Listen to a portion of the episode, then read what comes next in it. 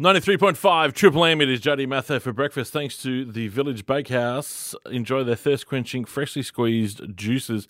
Jodi, yesterday there was a bit of an outage with the Optus network and it affected you very badly. I'm very aware. I woke up because we wake up quite early in the morning um, to an SOS, like the little SOS was Mm-hmm. on my phone, and my internet wasn't working either. And I thought the apocalypse has happened. Okay. You went straight to the apocalypse. wow. It was very early. No one else was awake. I was confused. I was Yeah, okay. tired, and I was like, apocalypse. Oh. But I got here very early as well because I had nothing to distract myself in the morning with. Oh, so you got up and So I actually got up and had a healthy morning. Oh, that's very good. yes. But it turns out the uh, Optus thing was a fiasco. Our mate Trevor Long spoke to uh, the Rush Hour, Jude, Gus, and Wendell yesterday. This is what he had to say. The thing is, like a mobile network goes down. We've actually, you know, we've had that a bit, even Telstra. But then it turned out it was everything. Their broadband customers, landline customers, and mobile customers. So pretty much anything you can pay Optus for didn't work.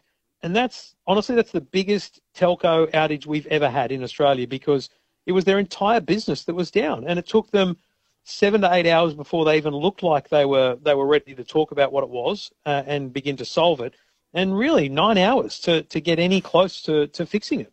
Mate, will the customers or small businesses get some um, remuneration or something?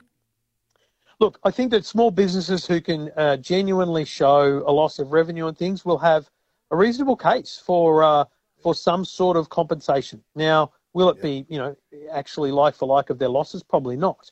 But I think your average customer who's a, who uses the Optus mobile phone network probably won't see any of that.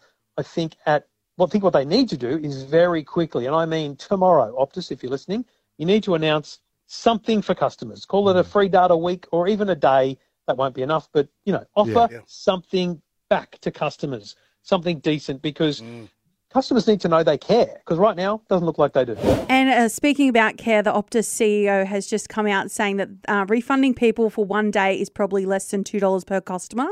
Um, so they're going to try and look at how um, they can reward the customers for their loyalty and patience, um, and they might choose to do something that's more valuable. Yeah, okay, we can see what that is.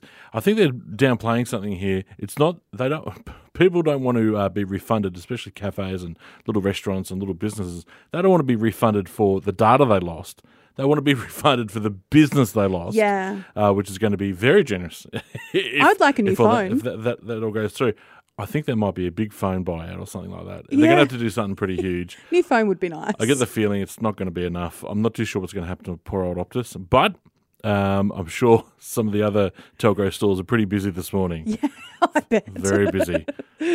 Coming up, chatting with movie guru extraordinaire Shane A. Bassett. It's Jodi Matho on 93.5 Triple M and streaming on the LiSTNR app.